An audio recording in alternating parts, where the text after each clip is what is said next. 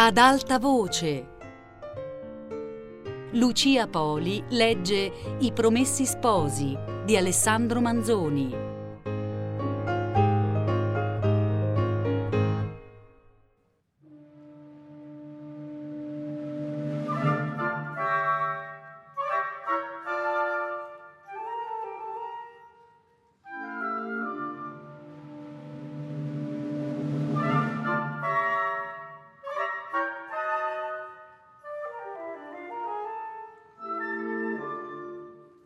Don Abbondio stava zitto, ma non era più quel silenzio forzato e impaziente. Stava zitto come chi ha più cose da pensare che da dire. Le parole che sentiva erano conseguenze inaspettate, applicazioni nuove, ma d'una dottrina antica però nella sua mente e non contrastata. Il male degli altri, dalla considerazione del quale l'aveva sempre distratto la paura del proprio, gli faceva ora un'impressione nuova. E se non sentiva tutto il rimorso che la predica voleva produrre, che quella stessa paura era sempre lì a far l'uffizio del difensore, ne sentiva però, sentiva un certo dispiacere di sé, una compassione per gli altri, un misto di tenerezza e di confusione. Era, se ci si lascia passare questo paragone, come lo stoppino umido e ammaccato d'una candela che, presentato alla fiamma d'una gran torcia, da principio fuma, schizza, scoppietta, non ne vuol saper nulla, ma alla fine s'accende e bene o male brucia. Si sarebbe apertamente accusato, avrebbe pianto, se non fosse stato il pensiero di don Rodrigo, ma tuttavia si mostrava abbastanza commosso perché il cardinale dovesse accorgersi che le sue parole non erano state senza effetto.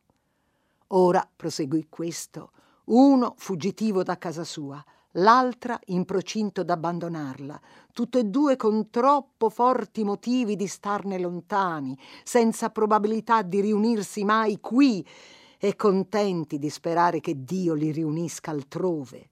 Ora, purtroppo, non hanno bisogno di voi. Purtroppo, voi non avete occasione di far loro del bene. Né il corto nostro prevedere può scoprirne alcuna nell'avvenire. Ma chissà se Dio misericordioso non ve ne prepara. Ah, non le lasciate sfuggire, cercatele, state alle velette, pregatelo che le faccia nascere. Non mancherò, monsignore, non mancherò, davvero, rispose don Abbondio, con una voce che in quel momento veniva proprio dal cuore. Ah, sì, figliuolo, sì, esclamò Federico, e con una dignità piena d'affetto concluse. Lo sa il cielo, se avrei desiderato di tener con voi tutt'altri discorsi. Tutte e due abbiamo già vissuto molto. Lo sa il cielo, se m'è stato duro di dover contristar con rimproveri codesta vostra canizie, e quanto sarei stato più contento di consolarci insieme delle nostre cure comuni, dei nostri guai, parlando della beata speranza alla quale siamo arrivati così vicino. Piaccia a Dio che le parole, le quali ho pur dovuto usare con voi, servano a voi e a me. Non fate che m'abbia a chieder conto in quel giorno d'avervi mantenuto in un uffizio al quale avete così infelicemente mancato. Ricompriamo il tempo. La mezzanotte è vicina. Lo sposo non può tardare. Teniamo accese le nostre lampade. Presentiamo a Dio i nostri cuori miseri, voti, perché gli piaccia riempirli di quella carità che ripara al passato, che assicura l'avvenire, che teme e confida, piange e si rallegra con sapienza, che diventa in ogni caso la virtù di cui abbiamo bisogno. Così detto si mosse e Don Abbondio gli andò dietro.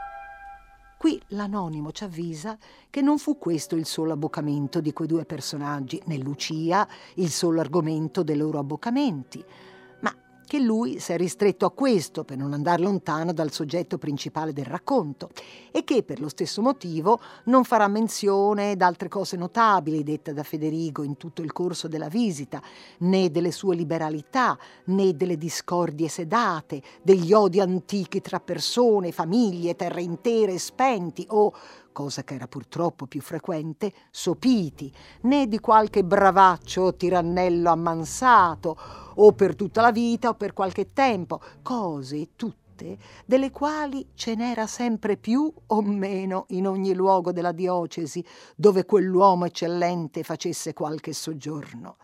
Dice poi che la mattina seguente venne donna Prassede, secondo il fissato, a prender Lucia e a complimentare il cardinale, il quale gliela lodò e raccomandò caldamente. Lucia si staccò dalla madre, potete pensar con che pianti, e uscì dalla sua casetta. Disse per la seconda volta addio al paese, con quel senso di doppia amarezza che si prova lasciando un luogo che fu unicamente caro e che non può esserlo più. Ma i congedi con la madre non erano gli ultimi, perché donna Prassede aveva detto che si starebbe ancora qualche giorno in quella sua villa, la quale non era molto lontana, e Agnese promise alla figlia d'andar là a trovarla, a dare e a ricevere un più doloroso addio.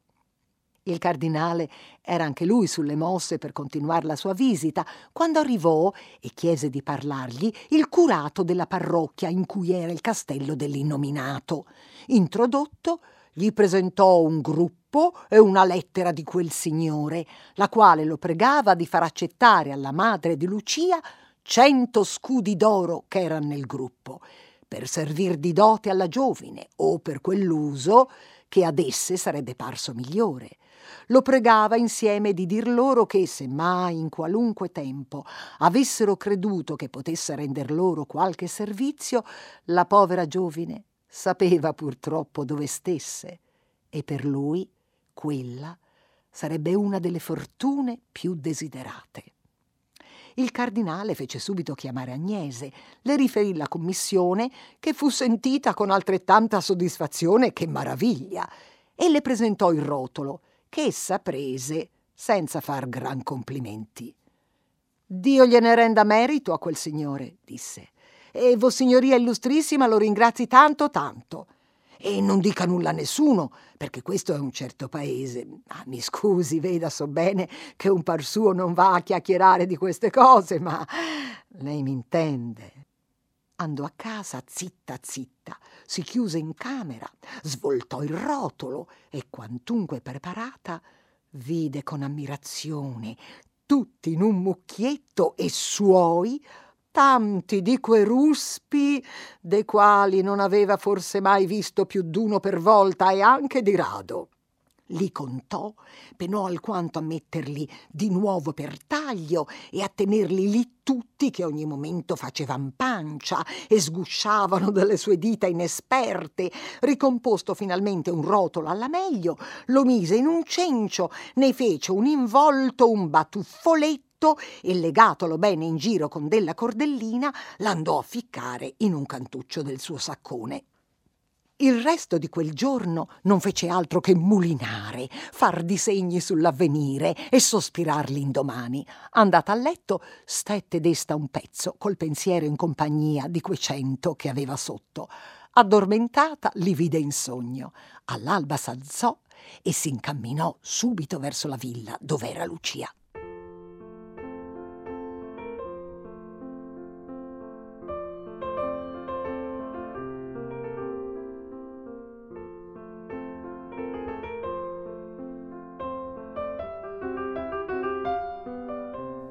Questa, dal canto suo, quantunque non le fosse diminuita quella gran ripugnanza a parlare del voto, pure era risoluta di farsi forza e d'aprirsene con la madre in quell'abboccamento che per lungo tempo doveva chiamarsi l'ultimo. Appena poterono esser sole, Agnese, con una faccia tutta animata e insieme a voce bassa, come se ci fosse stato presente qualcheduno a cui non volesse farsi sentire, cominciò Ho da dirti una gran cosa e le raccontò l'inaspettata fortuna. Dio lo benedica, quel signore, disse Lucia. Così avrete da star bene voi e potrete anche far del bene a qualchedun altro. Come? rispose Agnese. Non vedi quante cose possiamo fare con tanti denari? Senti, io non ho altro che te, che voi due, posso dire, perché Renzo, da che cominciò a discorrerti, l'ho sempre riguardato come un mio figliuolo. Tutto sta che non gli sia accaduta qualche disgrazia a vedere che non ha mai fatto saper nulla. Ma eh, deve andar tutto male. Speriamo di no, speriamo. Per me avrei avuto caro di lasciar l'ossa nel mio paese, ma ora che tu non ci puoi stare, in grazia di quel birbone, e anche solamente a pensare d'averlo vicino, colui m'è venuto in odio il mio paese. E con voi altri io sto per tutto. Ero disposta fin da allora a venir con voi altri, anche in capo al mondo, e sono sempre stata di quel parere. Ma senza denari come si fa? E intendi ora? Quei quattro che quel poverino aveva messi da parte con tanto stento e con tanto risparmio, è venuta la giustizia e ha spazzato ogni cosa. Ma per ricompensa il Signore ha mandato la fortuna a noi. Dunque, quando avrà trovato il bandolo di far sapere se è vivo e dov'è e che intenzioni ha, ti vengo a prendere io a Milano, io ti vengo a prendere. E altre volte mi sarebbe parso un granché, ma le disgrazie fanno diventare disinvolti. Fino a Monza ci sono andata e so cos'è viaggiare. Prendo con me un uomo di proposito, un parente, come sarebbe a dire Alessio di Maggianico, che a voler dire proprio in paese un uomo di proposito non c'è. Vengo con lui, già la spesa la facciamo noi, eh? E, intendi? Ma vedendo che invece d'animarsi, Lucia s'andava accorando e non dimostrava che una tenerezza senza allegria, lasciò il discorso a mezzo e disse Ma cos'hai? Non ti pare? Povera mamma, esclamò Lucia, gettandole un braccio al collo e nascondendo il viso nel seno di lei. Cosa c'è? domandò di nuovo ansiosamente la madre. Avrei dovuto dirvelo prima, rispose Lucia alzando il viso e asciugandosi le lacrime. Ma non ho mai avuto cuore. Compatitemi. Ma di, su dunque. Io non posso più essere moglie di quel poverino. Come? Come? Lucia col capo basso, col petto ansante, lacrimando senza piangere, come chi racconta una cosa che, quando anche dispiacesse, non si può cambiare, rivelò il voto. E insieme, giungendo le mani, chiese di nuovo perdono alla madre, di non aver parlato fino allora, la pregò di non ridir la cosa d'anima vivente e d'aiutarla ad adempire ciò che aveva promesso.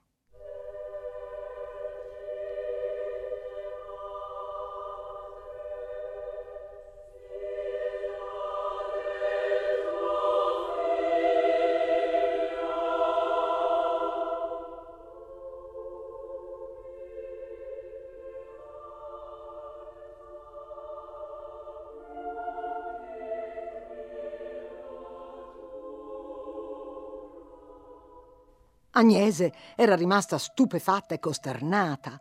Voleva sdegnarsi del silenzio tenuto con lei, ma i gravi pensieri del caso soffogavano quel dispiacere suo proprio.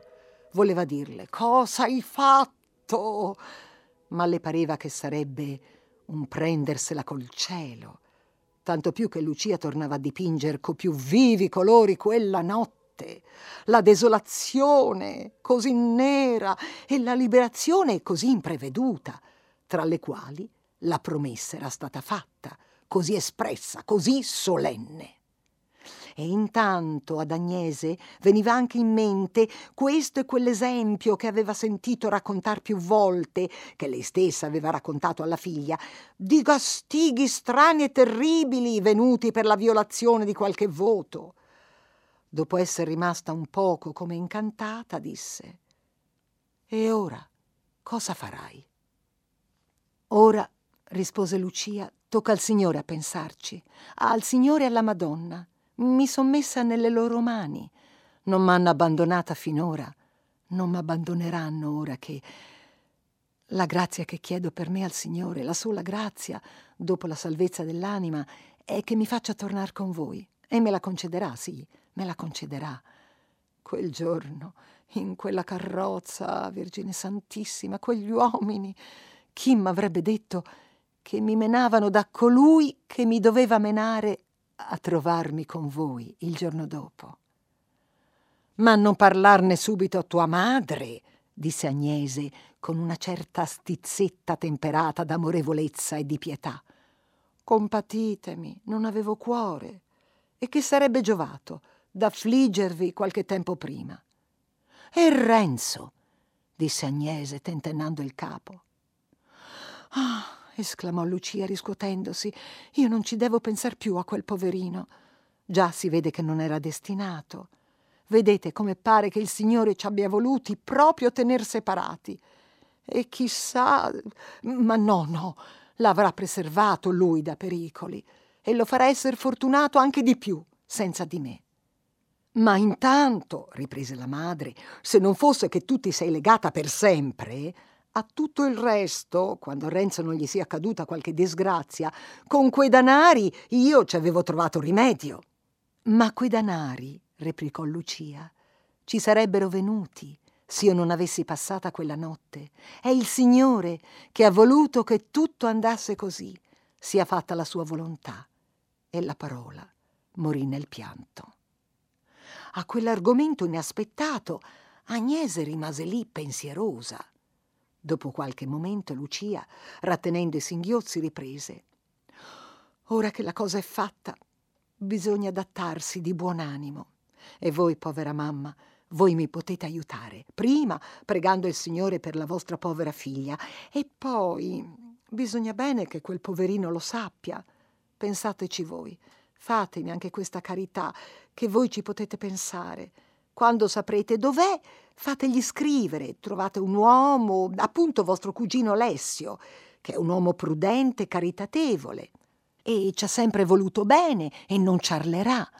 Fategli scrivere da lui la cosa com'è andata, dove mi son trovata, come ho patito e che Dio ha voluto così e che metta il cuore in pace e ch'io non posso mai, mai essere di nessuno e fargli capire la cosa con buona grazia, spiegargli che ho promesso, che ho proprio fatto voto.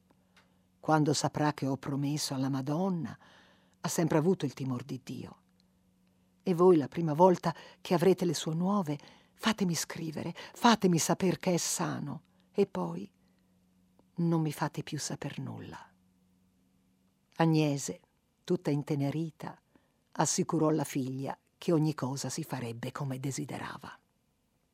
Ah, vorrei dirvi un'altra cosa, riprese questa.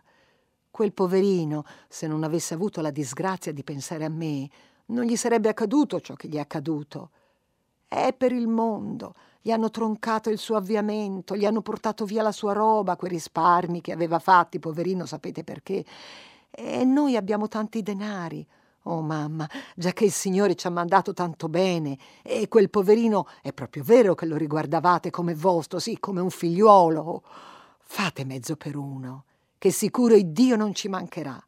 Cercate un'occasione fidata e mandateglieli, che sa il cielo come n'ha bisogno. Ebbene, cosa credi? rispose Agnese. Glieli manderò davvero, povero giovine, perché pensi tu che io fossi così contenta di quei danari. Ma io ero proprio venuta qui tutta contenta. Basta, io glieli manderò, povero Renzo. Ma anche lui. So quel che dico.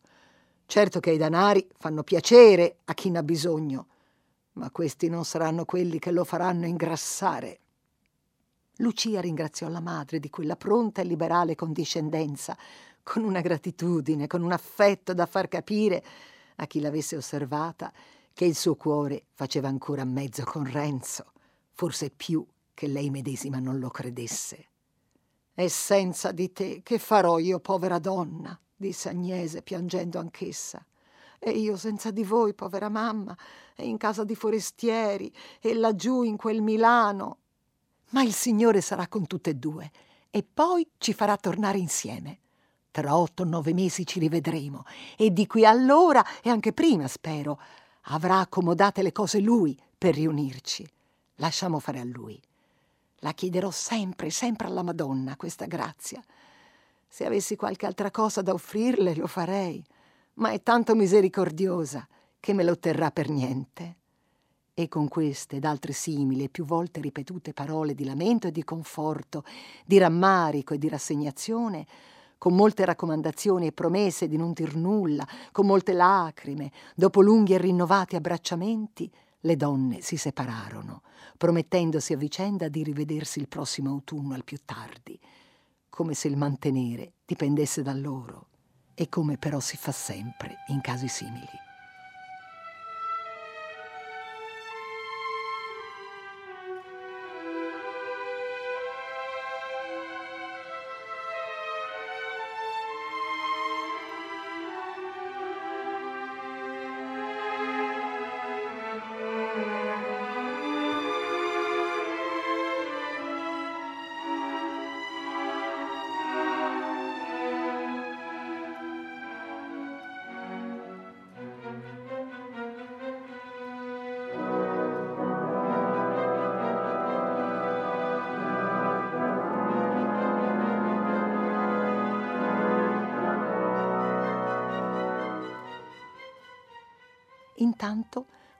Passare molto tempo senza che Agnese potesse saper nulla di Renzo.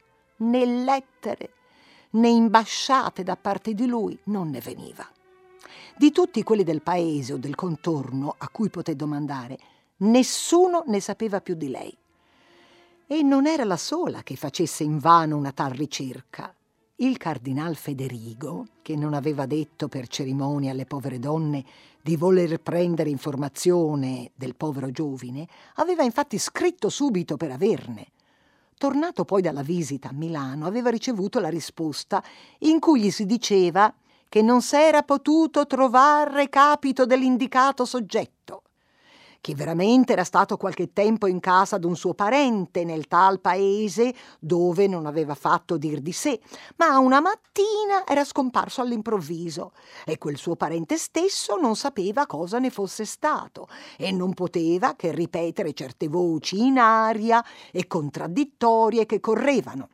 Essersi il giovine arrolato per il Levante, esser passato in Germania, perito nel guardare un fiume, che non mancherebbe di stare alle velette se mai si potesse saper qualcosa di più positivo per farne subito parte Sua Signoria Illustrissima e Reverendissima.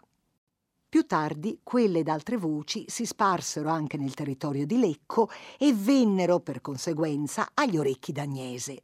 La povera donna faceva di tutto per venirne in chiaro quale fosse la vera, per arrivare alla fonte di questa e di quella, ma non riusciva mai a trovar di più di quel dicono che anche al giorno d'oggi basta da sé ad attestar tante cose.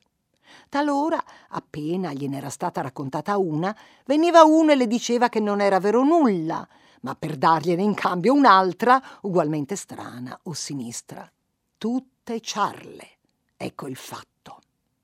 Il governatore di Milano e capitano generale in Italia, Don Gonzalo Fernandez di Cordova, aveva fatto un gran fracasso col signor residente di Venezia in Milano perché un malandrino, un ladrone pubblico, un promotore di saccheggio e d'omicidio, il famoso Lorenzo Tramaglino, che nelle mani stesse della giustizia aveva eccitato sommossa per farsi liberare, fosse accolto e ricettato nel territorio bergamasco il residente aveva risposto che la cosa gli riusciva nuova e che scriverebbe a Venezia per poter dare a Sua Eccellenza quella spiegazione che il caso avesse portato. A Venezia avevano per massima di secondare e di coltivare l'inclinazione degli operai di seta milanesi a trasportarsi nel territorio bergamasco e quindi di far che ci trovassero molti vantaggi e soprattutto quello, senza di cui ogni altro è nulla, la sicurezza. Siccome però tra due grossi litiganti, qualche cosa, per poco che sia, bisogna sempre che il terzo goda, così Bortolo fu avvisato in confidenza, non si sa da chi, che Renzo non gli stava bene in quel paese e che farebbe meglio a entrare in qualche altra fabbrica, cambiando anche nome per qualche tempo. Bortolo intese per aria, non domandò altro, corse a dir la cosa al cugino, lo prese con sé in un calessino, lo condusse a un altro filatoio discosto da quello forse quindici miglia e lo presentò sotto il nome d'Antonio Rivolta al padrone, che era nativo anche lui dello Stato di Milano e suo antico conoscente. Questo, quantunque l'annata fosse scarsa, non si fece pregare a ricevere un operaio che gli era raccomandato come onesto e abile da un galantuomo che se ne intendeva. Alla prova poi non ebbe che allodarsi dell'acquisto, meno che sul principio gli era parso che il giovine dovesse essere un po' stordito, perché quando si chiamava Antonio le più volte non rispondeva. Poco dopo venne un altro ordine da Venezia, in stile pacato, al capitano di Bergamo, che prendesse e desse informazione se nella sua giurisdizione, e segnatamente in tal paese, si trovasse il tal soggetto. Il capitano, fatte le sue diligenze, come aveva capito che si volevano, trasmise la risposta negativa, la quale fu trasmessa al residente in Milano, che la trasmettesse al gran cancelliere, che potrebbe trasmetterla a Don Gonzalo Fernandez di Cordova. Non mancavano poi curiosi che volessero sapere da Bortoli il perché quel giovine non c'era più e dove fosse andato. Alla prima domanda Bortolo rispondeva: Ma è scomparso per mandar poi in pace i più insistenti, senza dar loro sospetto di quel che n'era davvero, aveva creduto bene di regalar loro a chi l'una, a chi l'altra delle notizie da noi riferite di sopra. Però come cose incerte, che aveva sentite dire anche lui, senza averne un riscontro positivo. Ma quando la domanda gli venne fatta per commissione del cardinale, senza nominarlo, e con un certo apparato di importanza e di mistero, lasciando capire che era il nome d'un gran personaggio, tanto più Bortolo si insospettì e credé necessario di rispondere secondo il solito. Anzi, trattandosi d'un gran personaggio, diede in una volta tutte le notizie che aveva stampate a una a una in quelle diverse occorrenze. Non si creda però che Don Gonzalo, un signore di quella sorte, l'avesse proprio davvero col povero filatore di montagna, che, informato forse del poco rispetto usato e delle cattive parole dette da colui al suo remoro incatenato per la gola, volesse fargliela pagare, o che lo credesse un soggetto tanto pericoloso da perseguitarlo anche fuggitivo, da non lasciarlo vivere anche lontano, come il Senato romano con Annibale. Don Gonzalo aveva troppe e troppo gran cose in testa per darsi tanto pensiero dei fatti di Renzo, e se parve che se ne desse, nacque da un concorso singolare di circostanze, per cui il poveraccio, senza volerlo e senza saperlo né allora né mai, si trovò con un sottilissimo invisibile filo attaccato a quelle troppe e troppo gran cose.